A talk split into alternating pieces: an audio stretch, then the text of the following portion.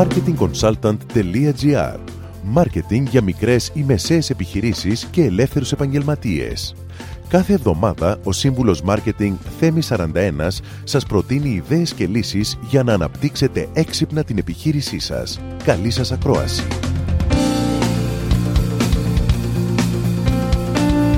Γεια σας! Έχετε αρχίσει να ασχολείστε δειλά-δειλά με την οικογενειακή σας επιχείρηση. Έχετε όρεξη, όραμα και πολλές ιδέες.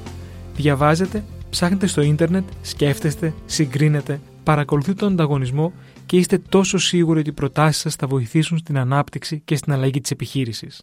Προτάσεις και ιδέες που τις περισσότερες φορές όμως τρώνε πόρτα από τους πρεσβύτερους. Γιατί; Γιατί πιθανόν οι αποφάσεις δεν λαμβάνονται με την πλήρη πλειοψηφία των εμπλεκομένων. Γιατί πιθανόν οι πρεσβύτεροι γνωρίζουν τα πάντα, καθώς τόσο καιρό είχαν επιτυχία. Γιατί πιθανόν να γίνεται εστίαση στην καθημερινή επιβίωση της επιχείρησης και όχι στη χάραξη στρατηγικής για το μέλλον. Γιατί πιθανόν να υπάρχει άγνοια και φόβος για κάθε τι νέο και μη δοκιμασμένο. Λόγοι και παράγοντες απολύτως σεβαστοί και κατανοητοί. Αν όμως έχετε μια πολύ δυνατή ιδέα και θέλετε να την περάσετε με κάθε τρόπο, θα πρέπει να χρησιμοποιήσετε τη δύναμη του μυαλού σας και μερικές έξυπνες τακτικές. Αρχικά, χρησιμοποιήστε μεταφορές. Αντί να χρησιμοποιήσετε σύγχρονες ορολογίες του marketing, χρησιμοποιήστε συνώνυμα της δεκαετίας του 1990. Για παράδειγμα, αντί retweet, πείτε προσωπική σύσταση. Αντί να πείτε viral, πείτε προώθηση στόμα με στόμα online.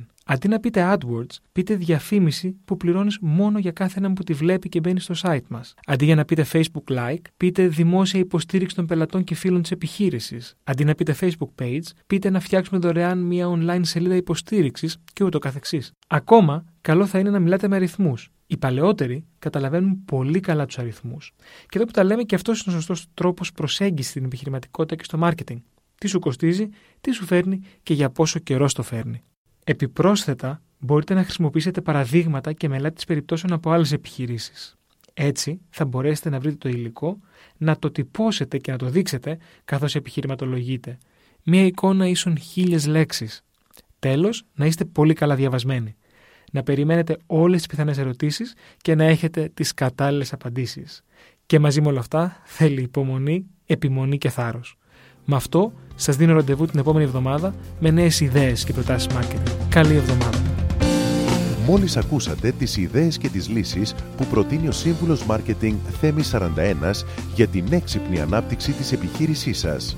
Ραντεβού με νέες προτάσεις την άλλη εβδομάδα.